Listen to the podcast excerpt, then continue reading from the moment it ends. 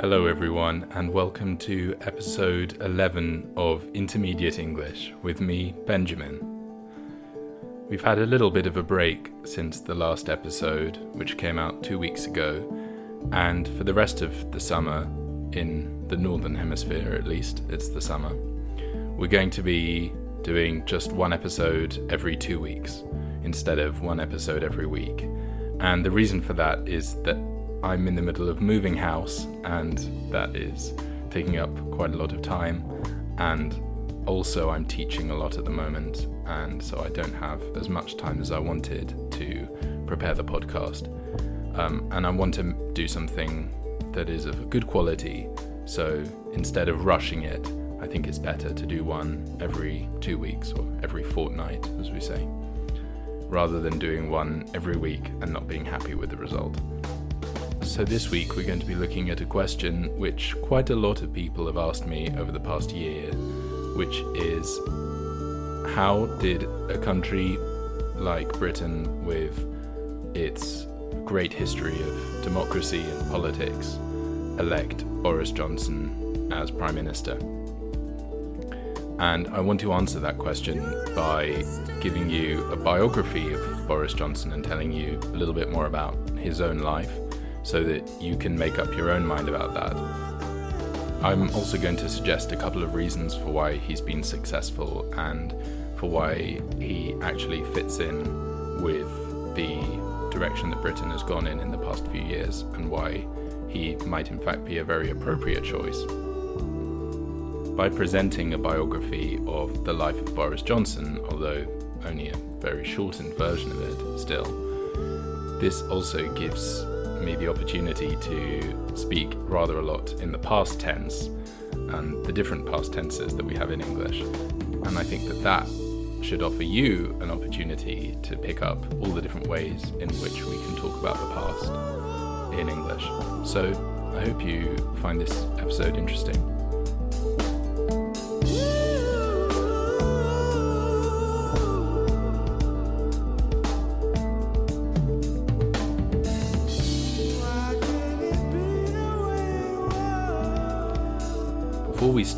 The life of Boris Johnson, I should tell you a little bit about the British political system and how it works. As you know, Britain has a monarchy, and this means that it doesn't have a presidential system. Instead, people vote for prime ministers. The fact that we have a system where we vote for our prime ministers actually means that we vote for the party rather than an individual. And this means that sometimes when you're in power, when a particular party, political party, is in power and the prime minister resigns, then there isn't a general election, an election across the whole country where everyone who can vote is allowed to vote, but there is a leadership election within that party where they pick a new leader. So that means that you can actually become prime minister without having been voted for by the majority of the population. And in fact, a party election often involves a very small number of people voting, probably fewer than a million people, although it's difficult to have precise figures on that. That will be an important thing to remember a little bit later in this story.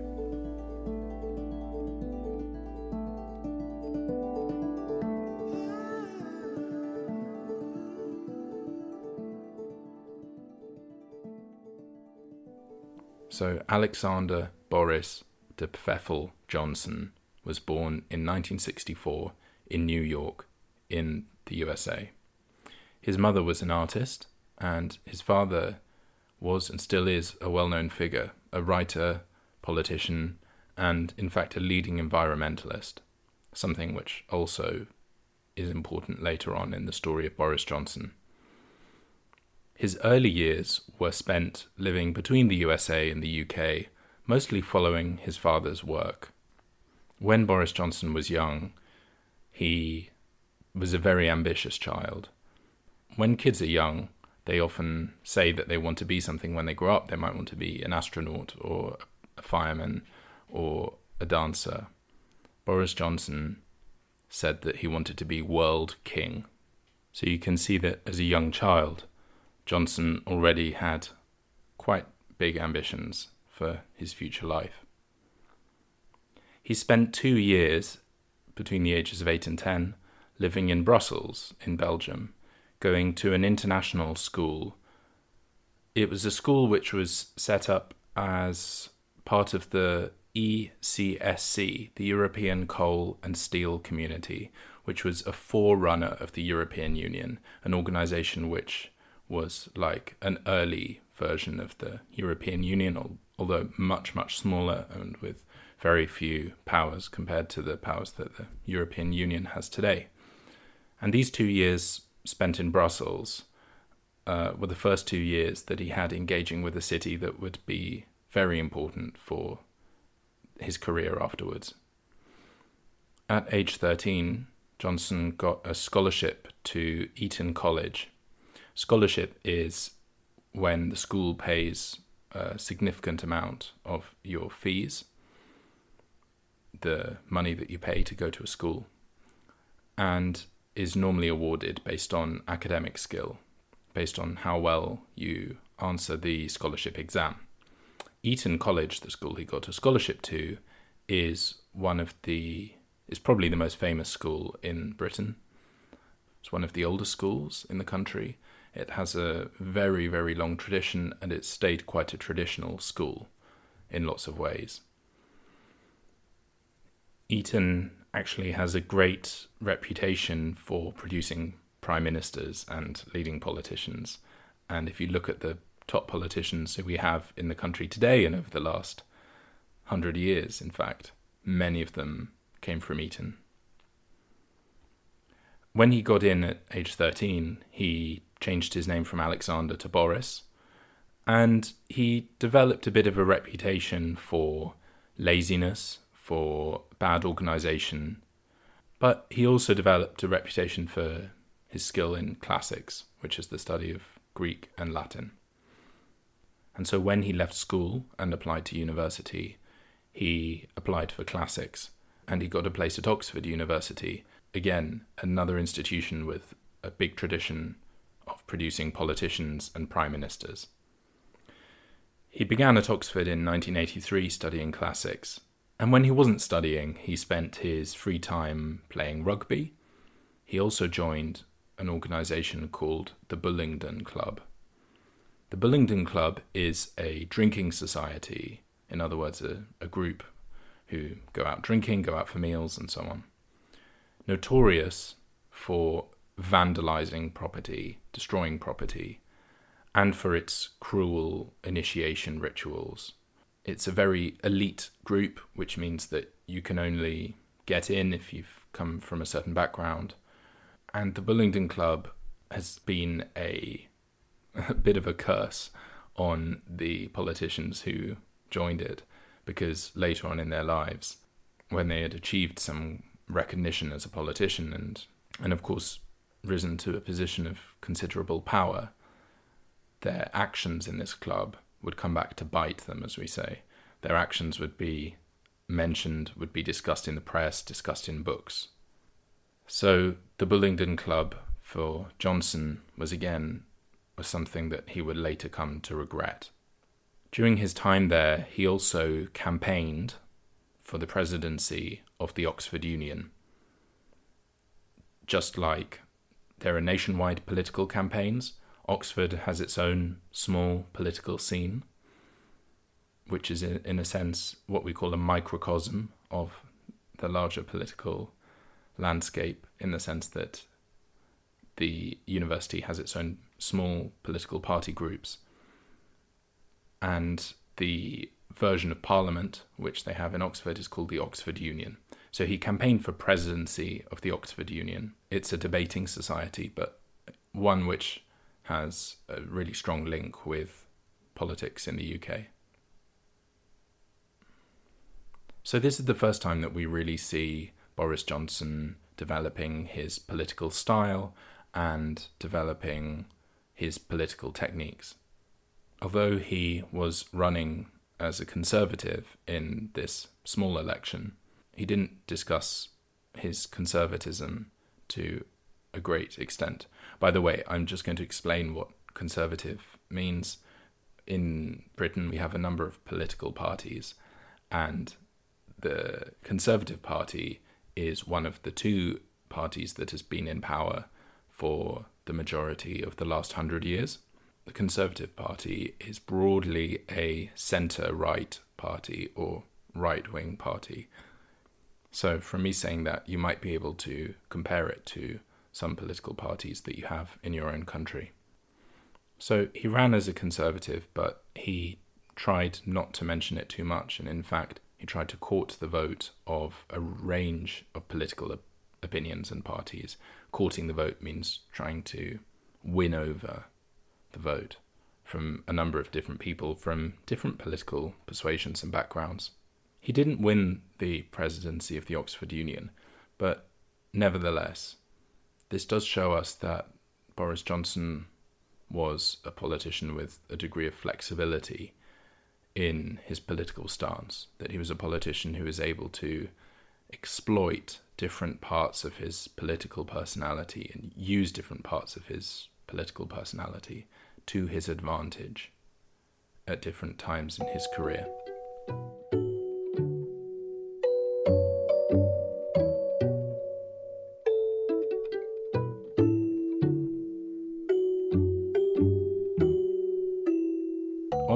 Oxford, Boris Johnson got married, and to some extent, he used his family connections to get a job at The Times, one of the leading newspapers in Britain. His job didn't last very long because he got fired pretty quickly for inventing a quotation used in one of his articles. That didn't stop him. He moved on to the Daily Telegraph, another newspaper, regarded as being more of a right wing newspaper and reasonably closely aligned with the conservative views that Johnson held and still holds. At the Daily Telegraph, Johnson developed a style which was entertaining, warm, and full of unusual and old fashioned words. In fact, it's part of his style today that he still has in speeches and the articles that he writes. At the Daily Telegraph, he was sent off to be the Brussels reporter, returning back to the country and the city, which he had spent two years in as a child. And there he reported on the European Commission, which was another precursor to the EU. In fact, it is the sort of middle stage between the ECSC, which we mentioned earlier, and what will later become the European Union. While he was in Brussels, it, he was accused of writing articles that were flexible with the truth, if I can put it politely. His articles certainly advocated a point of view about what happened in Europe. When I say Europe, I mean Europe as a political entity. And that was a point of view that was negative and later became called Eurosceptic. So I think Boris Johnson was pretty important, actually, at the time in Eurosceptic reporting and in creating a point of view which was broadly Eurosceptic, challenging the European Union, criticizing it.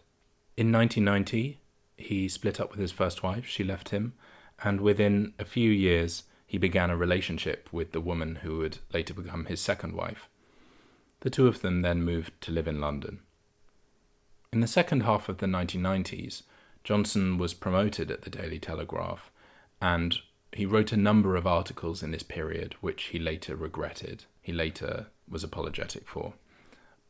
A number of them contained racial slurs, they contained phrases which were offensive to people from different backgrounds. And some of his articles were openly homophobic and offensive to homosexuals. This was the time of an infamous phone call, a notorious phone call he made to an old friend of his from school called Darius Guppy. In the phone call, Johnson was asked for the address of a journalist so that Guppy could send someone round to beat up the journalist. Johnson offered his help, but he said that he was worried about being implicated in the crime, in other words, being found out to be involved with it. And he was concerned that his reputation would suffer. Later on, Johnson claimed that he never actually gave Guppy the address and that the attack on the journalist never happened. But it was a pretty big scandal at the time because what this did is it showed Johnson to be someone who was prepared to support violence and someone who was concerned primarily with his own image. In 1999, he became editor of The Spectator, a magazine associated with his previous newspaper, The Daily Telegraph, and he had some success in raising its profile and its readership, in raising the status of the newspaper and the number of people reading it. This was a time with considerable controversy as he published editorials, in other words, the magazine articles, which are statements of the magazine's point of view. He published editorials which were deeply offensive to certain people. There are a number of examples I could pick, but in particular, he made offensive comments about Islam and about a number of different parts of the UK.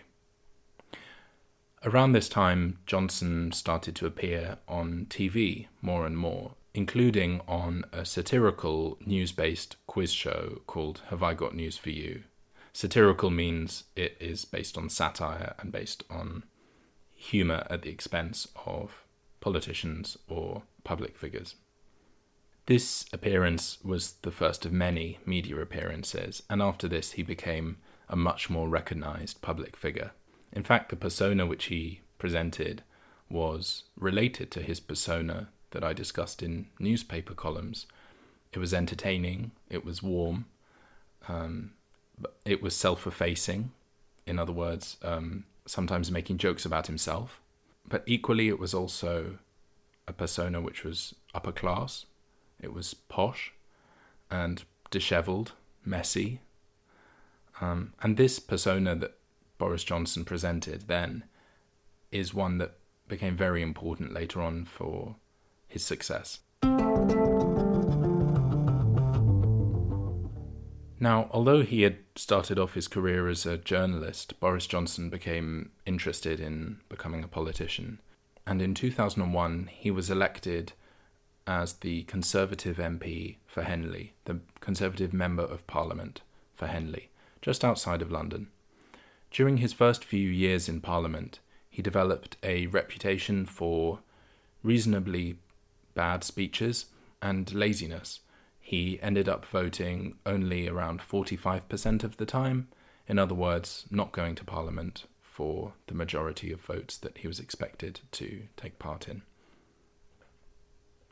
Instead, he spent his time publishing a number of books, one recounting his political campaign, telling the story of his political campaign, and one a work of fiction about the life of a Conservative MP another one compiling previous newspaper and magazine articles.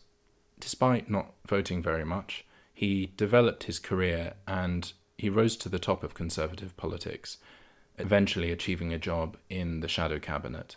So in Britain, the Prime Minister has a number of ministers, and these ministers form part of something called the cabinet. For the party that is not in power, which at the time was the Conservatives, they have their shadow cabinet, whose job it is to serve the leader of the opposition, who at that time was the leader of the Conservative Party. So he got a job in the shadow cabinet, which is this opposition cabinet. However, his luck was about to run out again. During this time, he had been having an extramarital affair, and he publicly lied about it to cover it up. When the rumours of the affair were proved to be true, he was fired from his position. So, after being fired from his first job at the Times for lying, this now was the second time in his life that he was fired for lying. This time it was about an affair. He fell back on his writing and media appearances, ending up with a very well paid column back at the Daily Telegraph, his old newspaper, here he earned £5,000 per column, so £5,000 a week, and presented a couple of historical TV shows at the same time. In 2007, he earned over half a million pounds, which made him the third highest earning MP that year so the third out of around 660. So, although he hadn't achieved any significant success within the Conservative Party in Parliament, he did see an opportunity for increasing his power and increasing his public recognition in London. And so he ran to be the Conservative candidate for the Mayor of London in 2008. He succeeded at the election and became the Mayor of London. His campaign had been based on reducing crime levels, particularly among young people, so what we call youth crime, crime perpetrated by young people, and also for making public transport safer and more ecological, less damaging to the environment. It was not an easy campaign. He was endorsed by an extreme right wing party in the UK. Endorsed means he was supported by them. He was endorsed by a far right party in the UK. And he was also asked lots of questions about his personal history, and he admitted to having used cannabis and cocaine. This damaged his campaign quite significantly. Nevertheless, he had developed a strong public image already and, to some extent, a bit of celebrity status. And I think this helped him quite a lot in his campaign. As a mayor of London, he was not radical. He kept many of the previous innovations and projects established by his predecessor, the mayor who came before him. In fact, he benefited quite a lot from the policies of his predecessor, specifically from projects which were not completed under the predecessor but were completed under Boris Johnson. Because for infrastructure projects, it often takes quite a long time for them to be completed, and so even if you start a project, you won't necessarily see it completed while you're still mayor. One policy which he kept was the public cycle system, which is currently sponsored by the bank Santander. Colloquially, so in a common language, in common English, these bikes became called Boris bikes. So, yeah, he did pretty well from allowing this project to be completed during his time. Another project which he kept in place was the 2012 London Olympic Games, which made Boris Johnson into a well known figure, not just in the UK, but around the world again, this period had a fair share of scandal and controversy. There were a number of things that I could bring up, but here are just three examples. During his time as mayor, he compared the EU to the attempts by Napoleon and Hitler to conquer Europe. He made offensive comments about Malaysia and Ireland, and there was another scandal connected to an extramarital affair, this time with a businesswoman, whom he then went on to support financially in his capacity as mayor, in his role as mayor. The accusation is that he used his office as mayor, his role as mayor, his position as mayor, to help this businesswoman with whom he had a sexual relationship. So, like a number of periods in Johnson's life, there was a fair amount of controversy. If you judge him based on his campaign, his promises to reduce crime and make public transport more ecological, it's not black and white, it's a mixed picture. He made a number of decisions which were not really ecological. For example, he blocked extensions to the congestion charge, the charge which is paid by people who drive through the city during peak hours, basically during the middle of the day. He blocked extensions to that, which means that he didn't expand the scheme. He was accused of trying to hide a report on pollution in London, a report which showed that there were illegal levels of pollution in the city so I think both of these show that he was not really as strong on the environment as what you might expect. Crime did fall during his administration as mayor, but serious youth crime increased. So again, on the specifics, um, he didn't quite achieve what he had promised. His mayoral term ended in 2016, his second term, because he won re election in 2012. And by this point, he had already returned to the House of Commons to be MP for Uxbridge and South Ruislip, a constituency in West London. He returned with much more presence and recognition than when he had left Parliament in 2008.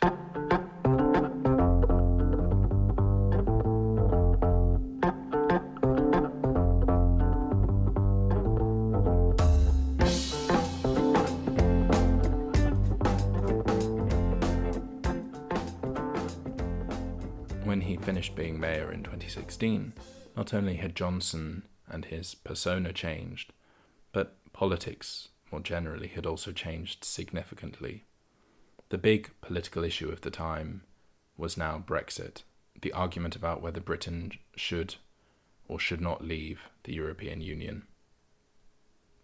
2016 was the year of the Brexit referendum. A referendum is a vote where the people who can normally vote in a general election are allowed to vote. It's a vote on a specific issue, a specific question, and the question was should the United Kingdom remain a member of the European Union or leave the European Union? The two sides of this argument split into two groups, two campaigns, one which was called Remain and one which was called Leave. In the 2016 campaign, he took some time to reflect, and in the end, he decided to put his support behind the Leave campaign which at the time was the campaign that was behind. It was not doing as well as Remain. Johnson's support boosted the campaign enormously. He found himself on the other side of the argument from a number of previous political connections. For example, the American president Barack Obama, whom Johnson had supported in 2008. Obama, now coming to the end of his second presidential term, said that Brexit would be a big mistake. Johnson said in return that Obama was influenced by his Kenyan ancestry, since Obama is half Kenyan, and that this gave him a quote, ancestral dislike of Britain.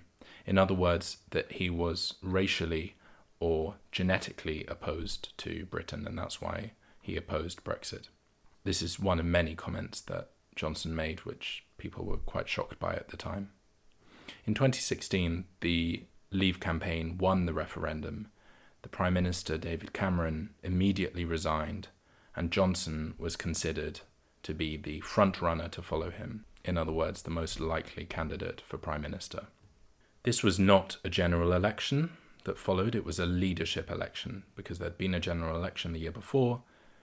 And like I said at the start of this podcast, when you're in power and the Prime Minister resigns, you have a leadership election just voted on by the party in question. He ended up not running in the leadership election after one of his political allies shifted position and suggested that Johnson didn't have the leadership skills to be Prime Minister.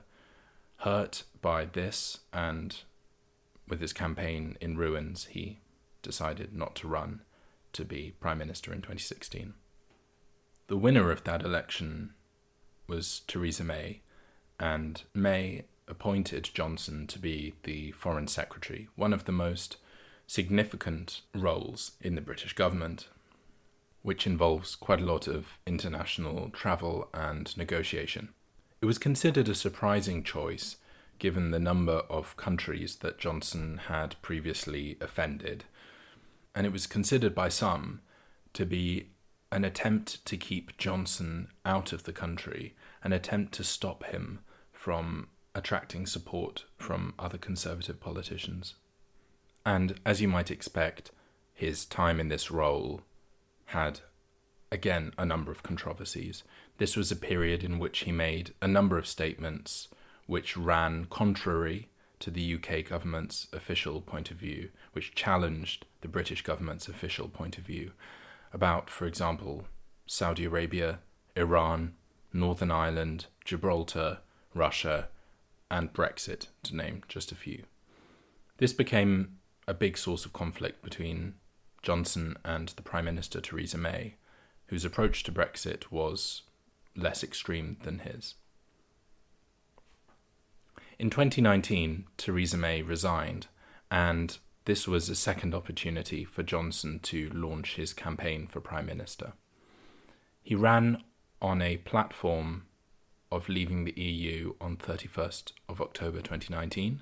In other words, he ran saying that this was the most important thing was that the UK leaves the EU finally on the 31st of October 2019, more than 3 years after the referendum. Under any circumstances, he said. In other words, with or without a deal with the EU. He won the leadership election with a significant proportion of the vote, although it's worth remembering that this election did not have a lot of people voting in it. Being a leadership election, it was just the Conservative Party that elected him. His early period as Prime Minister was complicated, and he was attacked for his attempts to close down Parliament during the Brexit negotiations, an institution, Parliament, which he felt was stopping him from negotiating properly with the European Union. He his actions were perceived as a challenge against democracy, something which is really prized in Britain, its democracy and its history of democracy. And it's considered to be a big part of Britain's political identity and legacy. His attempt to close down Parliament was ruled by the Supreme Court, the highest court in the UK, to be illegal, and Johnson was pretty much forced to reopen Parliament. His response was to call for a general election, three years earlier than was legally required. He went on to run in this election with a slogan Get Brexit Done. A really streamlined message, a really focused message which resonated with the British population. He won with a pretty big majority, and this has given Johnson a strong position in terms of national politics, at least. This brings us up to almost the present day. In Britain, the big political issue of 2020 was supposed to be Brexit, but in fact, the big political issue around the world has turned out to be the coronavirus pandemic, COVID 19. In the future, when people look back, Johnson will be judged on his reaction to the coronavirus crisis, maybe more than he is judged for his management of the Brexit process. It is too early to say how Johnson will be perceived in the future, but I think talking just about 2020, it's possible that he will be criticised in some way for the UK's pretty slow response to the spread of the coronavirus compared to the majority of EU countries.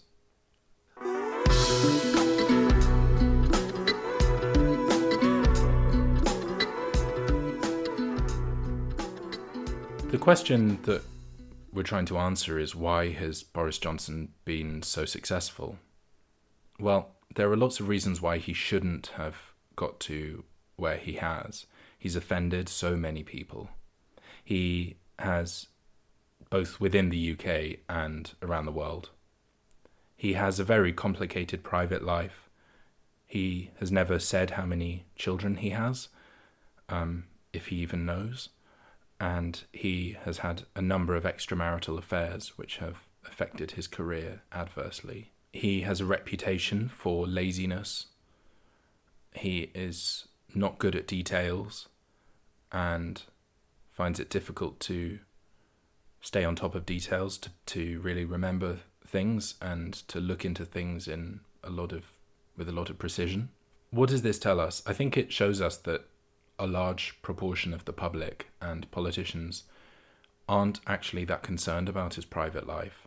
The fact that he has offended minorities and foreign countries and that he's been supported by extremist parties the electorate and other politicians are prepared to overlook that, to ignore that, and to focus on Boris Johnson's perceived positives. So I think these are some of the reasons why he's been successful. He is considered by many people to be entertaining, to be optimistic, funny, and relatable. Despite his background, people feel a connection with Boris Johnson that they don't necessarily feel with other politicians. Despite his relationship with the truth, some people, quite a lot of people, feel that he's honest and that he says what he thinks. I think another reason for his success is that he had considerable connections from birth, having gone also to the school and the university which produced so many prime ministers and leading Conservative Party politicians. He had everything lined up for success, so that the path ahead of him was a relatively clear one, as opposed to a politician who has not had the same education and not had the same family connections, for a politician like that to get to Boris Johnson's position is very, very impressive. Johnson has always had a lot of help and support from those around him.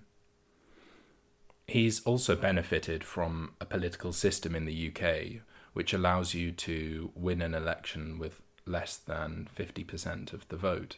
And the reason for that is that it not being a presidential system, there's no first round or second round like you have in France, for example. And there are more than two parties, unlike in the United States, where, of course, there are more than two parties, but effectively there are two big parties. In the UK, there are lots of small parties, and you can win if you're just the biggest party. And in fact, it's quite a long time since a winning party has got more than 50% of the vote. I think Johnson has benefited from that and the fact that the Conservative Party has been opposed by a fractured and divided opposition. And he's also benefited from the leadership election system, which means that you can win the leadership of a party being elected by MPs and Conservative Party members and not by the entire population. We don't know how many Conservative Party members there are in the country, but it's roughly 0.1% of the country's population, around one in a thousand. So it's not a lot of people who elected him when he first became Prime Minister. He did then win a general election, but he did that from the position of already being the Prime Minister. So there have been a number of factors which have played into his hands, as we say, that have given him a fair bit of luck.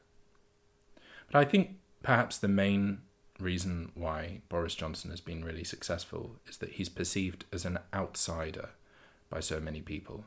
He has changed his political views quite a lot from being quite opposed to immigration and Europe to being quite open to immigration and Europe during his time as Mayor of London, and then reversing again to opposition to immigration in Europe.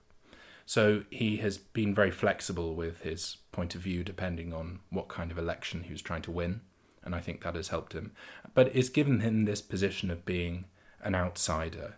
He doesn't have a lot of natural allies in Parliament, and this has been his great advantage. He's able to get quite a lot of support from other politicians because they don't see him as coming from a particular faction, coming from a particular group within the Conservative Party. Boris Johnson is a sort of one man army, if you like. He is a group on his own within the Conservative Party.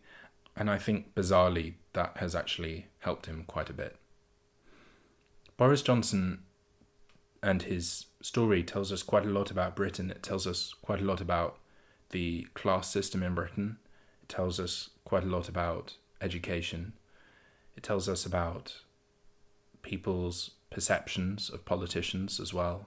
And the fact that even though he absolutely does come from the establishment, as people like to say, in other words, he has been to the same school and university as so many other British politicians and prime ministers. And yet, nevertheless, ordinary people look at Boris Johnson and see him as someone that they can connect with, despite the fact that he comes from such a different background. And I think that's something really interesting about British politics, is the way that he has been perceived. He's always been considered as a politician who can win over areas of Britain that other Conservative Party politicians can't.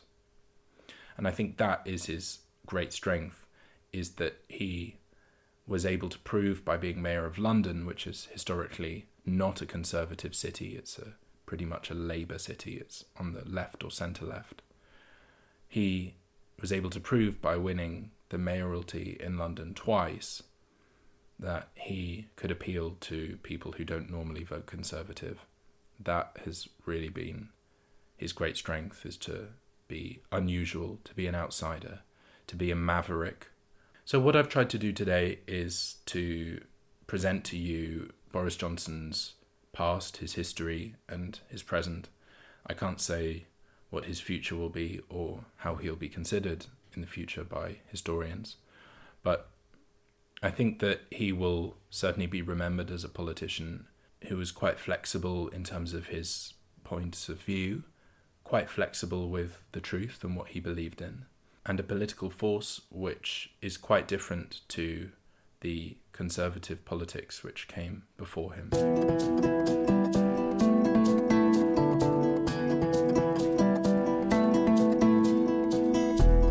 I hope you enjoyed today's episode. I've really enjoyed putting it together for you. And if you want to get in touch and tell us what you think about it, you can always send us an email intermediatepods at gmail.com and we'll get back to you as soon as we can. Have a great couple of weeks and we'll see you next time.